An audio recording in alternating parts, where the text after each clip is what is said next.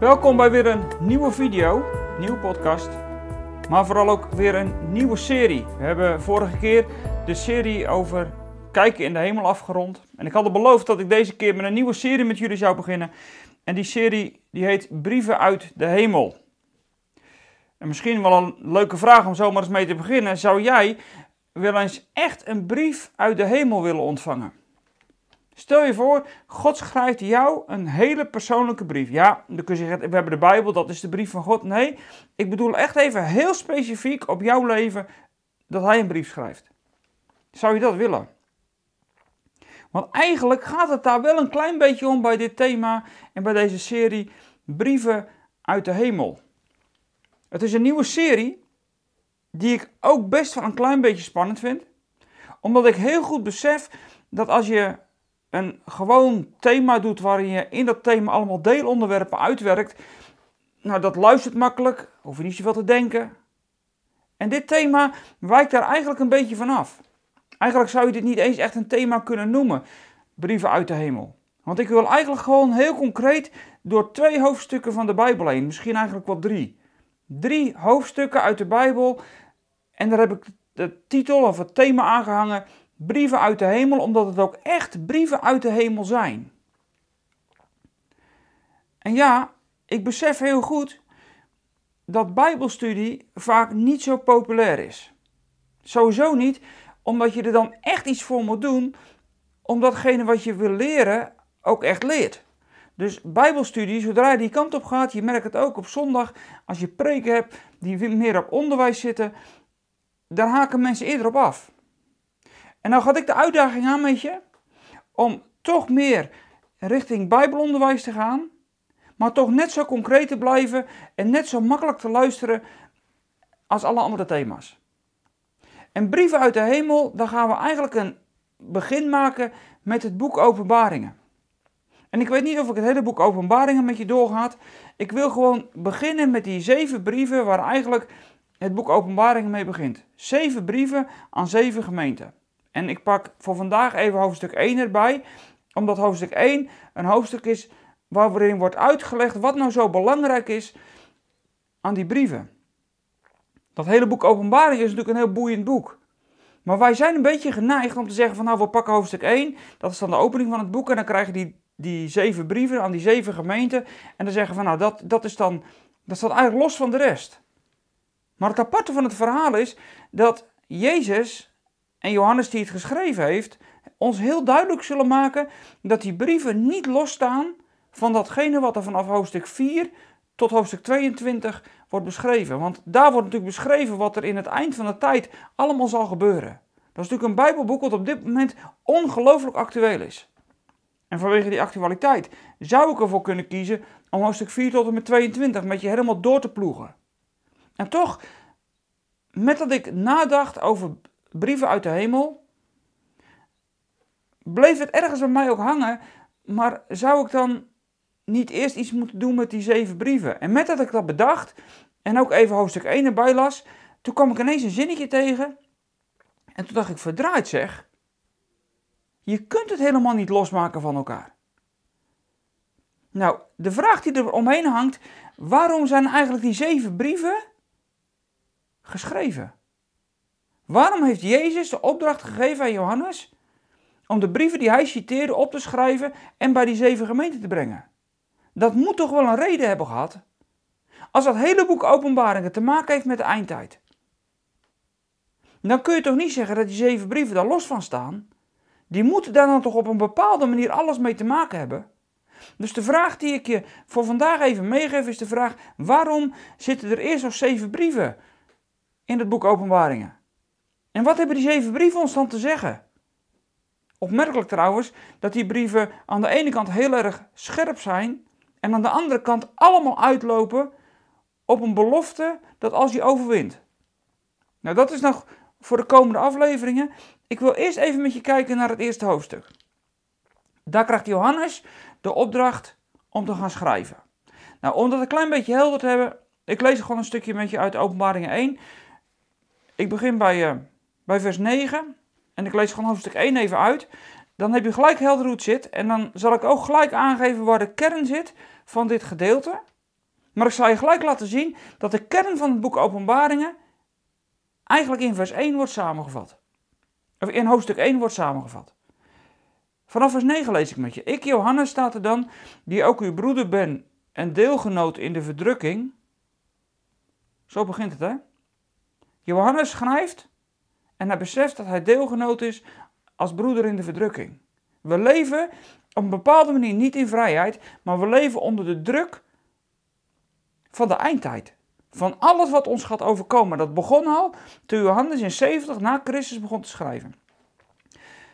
Uw broeder en deelgenoot in de verdrukking.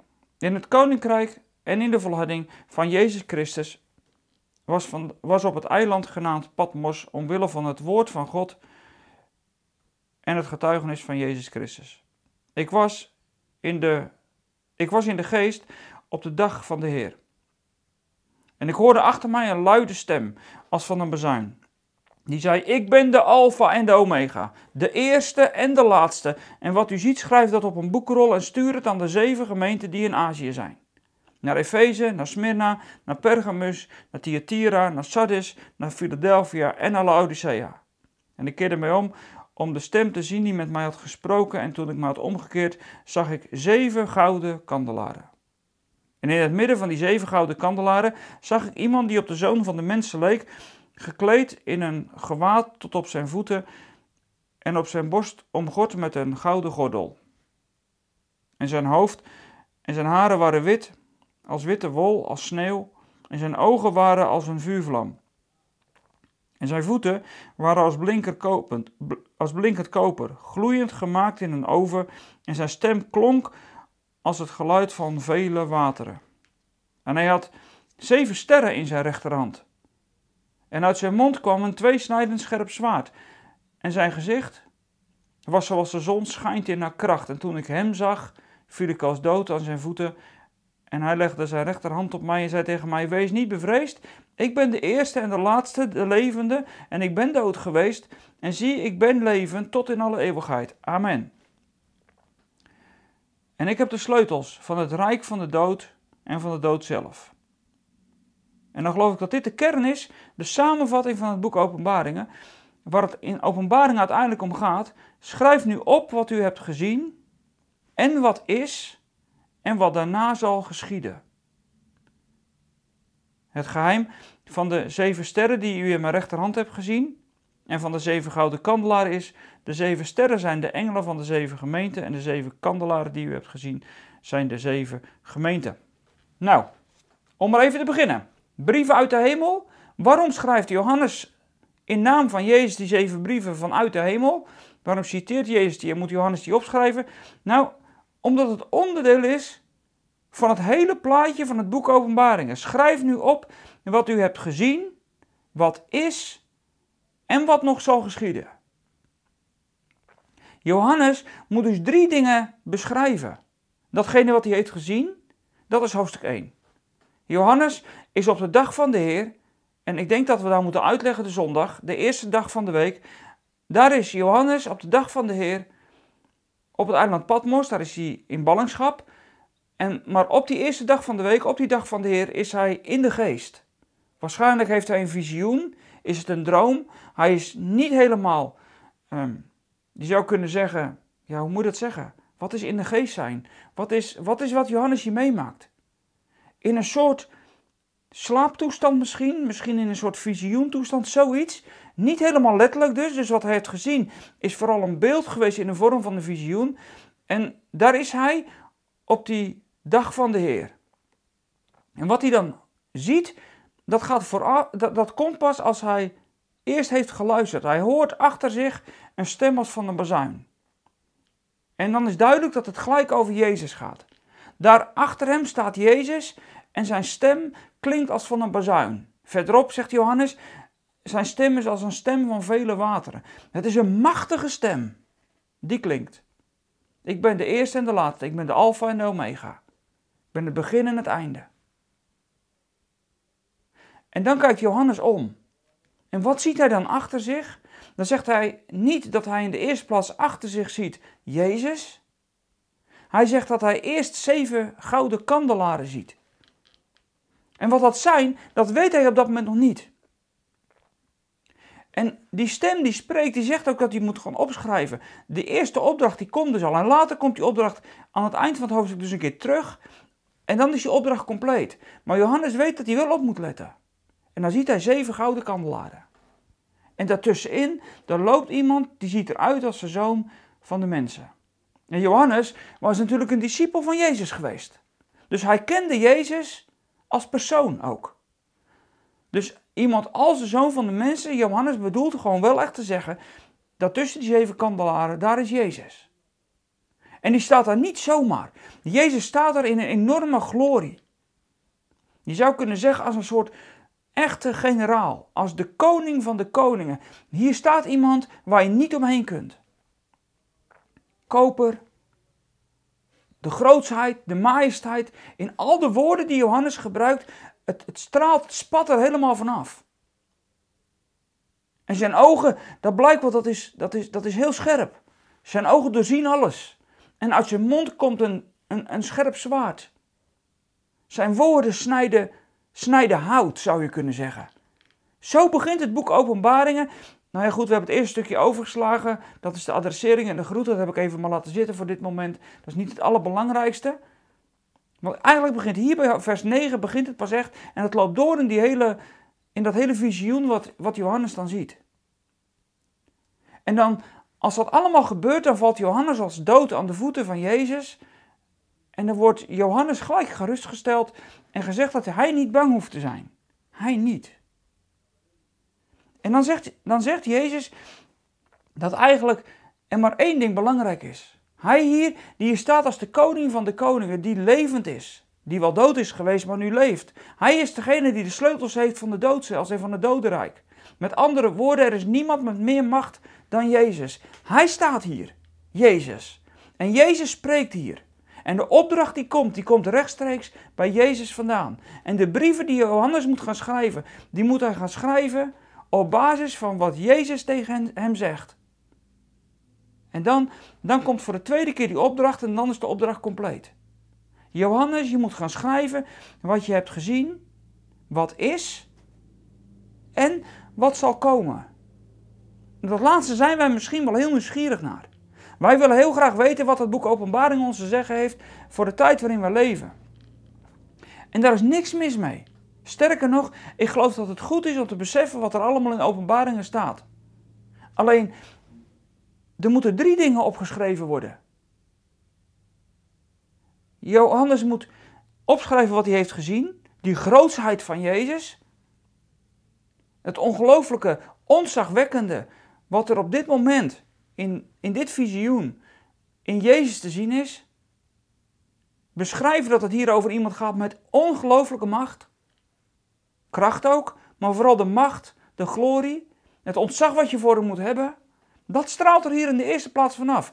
En dat is niet zomaar. Kijk, als je straks in hoofdstuk 4 komt, en als ik er ooit nog mee doorgaat, ik weet het echt niet, het hangt misschien ook wel gewoon van jullie reacties af, hoe je reageert op het boek Openbaringen. Maar als je in hoofdstuk 4 aankomt, als echt de tekenen van die tijd gaan beginnen en alles van het laatste de tijden wordt uitgelegd, dan begint dat met een troon en op die troon zat iemand. Dan krijg je de bemoediging mee. Er gaat nu heel veel gebeuren, maar er regeert nog steeds iemand op die troon.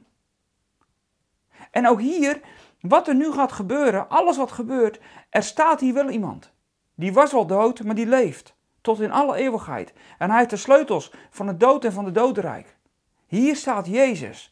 En zolang dat hij er staat, wordt er geregeerd, is er macht, is er overwinning. Maar als de woorden die dan uit zijn mond gekomen misschien wel scherp zijn, dan mag je dus ook niet zomaar even voorbij lopen. Want dat is het eerste dus. Johannes, zegt, Johannes krijgt de opdracht dat hij moet opschrijven wat hij heeft gezien. Verleden tijd. En dan? Dan is het tweede wat hij op moet schrijven wat nu is. En wat is dat nou? Wat is nou datgene wat hij op moet schrijven wat nu is? Nou, dat zal ik je vertellen. Dat heeft te maken met die kandelaren en met die sterren. Dus die zeven kandelaren, Jezus legt het geheim aan Johannes uit. Hij zegt tegen Johannes, Ik zal het geheim uitleggen. Het geheim is van die zeven kandelaren, dat zijn de zeven gemeenten. En dan noemt hij zeven namen van steden. Waar die gemeenten gevestigd zijn. En die zeven sterren, dat zijn de engelen van die gemeente. Dat is een lastige. Dat zouden de voorgangers van die gemeente kunnen zijn. Maar gezien het karakter van de brieven die straks komt, zou ik zeggen dat gaat niet over de, over de voorganger in de eerste plaats, maar misschien wel letterlijk over een engel. Dat elke gemeente misschien wel een engel heeft gehad, met als doel dat die engel toezicht houdt op die gemeente. Wat gebeurt daar? En die vertelt dat aan Jezus. Want als je straks naar die brieven gaat kijken, kom je erachter dat die brieven uit de hemel eigenlijk gewoon een scan, een scan zijn van de gemeente. Het is een scan van die zeven gemeentes. En dat moet Jezus ergens vandaan weten. En dat zou zomaar kunnen dat dat die engelen zijn. Als Johannes moet gaan opschrijven wat nu is, dan moet hij dus die zeven brieven gaan schrijven. En in die zeven brieven gaan beschrijven wat er nu is. Niet wat al geweest is, maar wat er nu is. En dat zijn die zeven gemeenten. En wat er in die zeven gemeenten op dit moment aan geloof is. Begin je ondertussen aan te voelen dat als we het over brieven uit de hemel hebben, dat het hier wel ergens over gaat.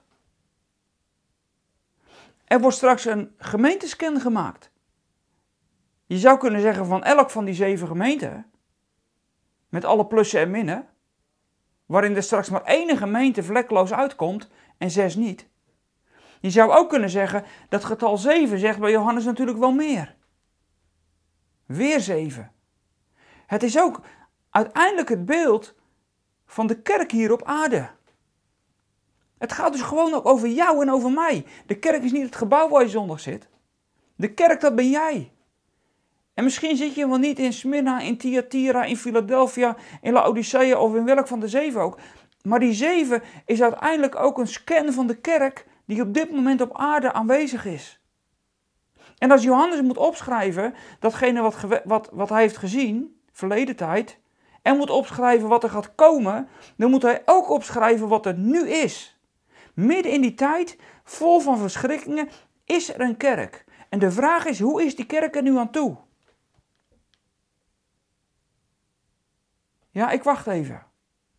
Want hoe is de kerk er nu eigenlijk aan toe? ik maak me eigenlijk best wel zorgen. Als ik heel eerlijk ben. Ik was afgelopen week, zat ik in de auto en ik reed naar mijn werk, naar de gemeente waar ik werk. En ik vroeg me af, wat is het doel eigenlijk voor het komende winterseizoen wat weer voor de deur staat? En ik merkte dat ik overvallen werd door die gedachte. Is er eigenlijk wel een doel? Of zijn we bezig om de boel in stand te houden? Zijn we vooral aan het proberen om te redden wat er te redden is na alle coronatoestanden? En kijken we of dat de kerkgang toch misschien nog wel gewoon op gang blijft komen. En zijn we niet anders bezig dan te houden wat we hebben. Als ik tegen je zou zeggen, het doel voor het komende winterseizoen is, dat we aan het eind van het winterseizoen mensen, 100 mensen die nog nooit in de kerk zijn geweest, in de kerk hebben, dan zeggen de meeste mensen tegen Matthäus, doe alsjeblieft normaal. Dat is veel te veel. Maar hebben we nog wel een doel of houden we maar wat we hebben? En is er ondertussen bij dat houden wat we hebben allerlei vormen van religie en allerlei regels en maniertjes tussendoor gekomen? En als er dan een gemeentescan op ons afkomt vanuit de hemel, als er dan een brief uit de hemel komt, dan krijg je hetzelfde als wat we lezen in die twee hoofdstukken in Openbaringen. Openbaringen 2 en Openbaringen 3. Een brief uit de hemel, een scan van de gemeente die nu is. En dan komt er nog een heleboel. Alleen het gaat er nu eerst om wat er nu is. En is dat oké? Is de kerk in Nederland, en laten we het dan maar gewoon bij Nederland houden, is de kerk in Nederland op dit moment in de ogen van Jezus oké? Of is die het niet? Als Jezus nu een gemeentescan maakt van de complete kerk in Nederland, wat zou daar dan in staan? Weet je, dan zijn die zeven brieven niet alleen zeven brieven aan zeven gemeenten, maar zijn die zeven brieven misschien wel gewoon de gemeentescan hoe de kerk in het eind van de tijd er aan toe is. Want Jezus kent zijn pappenheimers wel.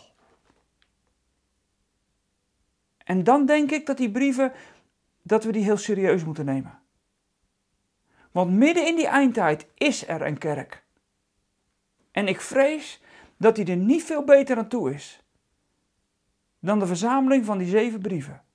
In Openbaringen 2 en Openbaringen 3. Maar, en ik haast het om het te zeggen, maar er zit een belofte in, zeven keer. Zeven keer zegt Jezus. Maar als je overwint, dan. En dan komt er een prijs. Het is dus niet een gemeentescan om je af te branden. En om de kerk in Nederland en in deze wereld te vertellen: het is niks en het wordt nooit meer wat. Nee, want Jezus zegt ook: als je overwint, met andere woorden, als je datgene wat ik je nu vertel, als je dat serieus gaat nemen, dan is er ook een heleboel te ontvangen. En dat zijn beloften, die hebben alles met eeuwigheid te maken. Met de kerk hierboven, met de kerk met een hoofdletter, de kerk die thuis is. Want die overwint, die, ja, die krijgt een heleboel. Maar die brieven zijn serieus te nemen, want Johannes moet opschrijven wat er nu is. En dat geldt nog steeds. En dan heb je helder. Dan is het hele boek Openbaring, hoofdstuk 1, hoofdstuk 2, 3, hoofdstuk 4 tot 22. Het hoort helemaal bij elkaar.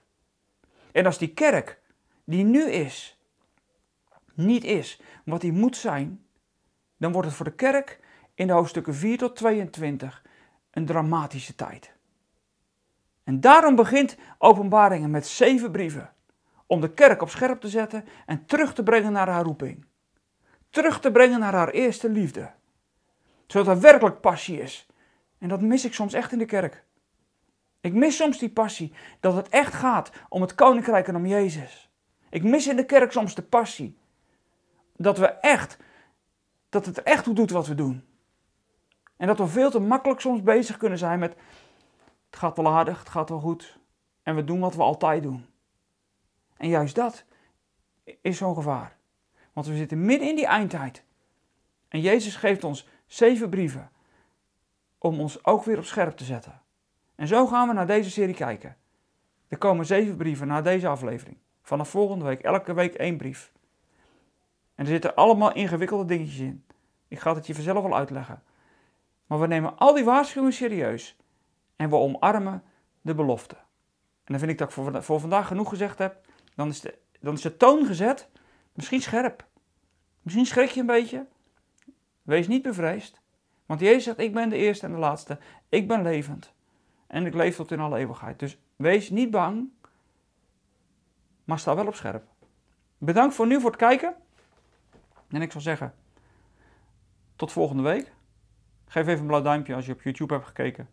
Als je in de comments wil reageren, ook als je wil, wil aangeven of dat ik hierna, na deze serie door moet gaan met het boek Openbaringen. Als jullie dat dan allemaal gaan zeggen, dan uh, moet ik misschien wel. Dan leggen jullie mij ook een aardige uitdaging op mijn bord, maar die wil ik dan wel aangaan. Nou goed, in de comments mag je reageren, dat is allemaal goed, heel graag zelfs. En als je ons financieel wil steunen, vinden we dat natuurlijk ook heel erg fijn. En als je dat al doet, ongelooflijk bedankt dat je dat ook doet. En dat we op die manier ook gewoon ons werk op deze manier mogen doen. Dankjewel voor nu en ik zou zeggen, tot volgende week.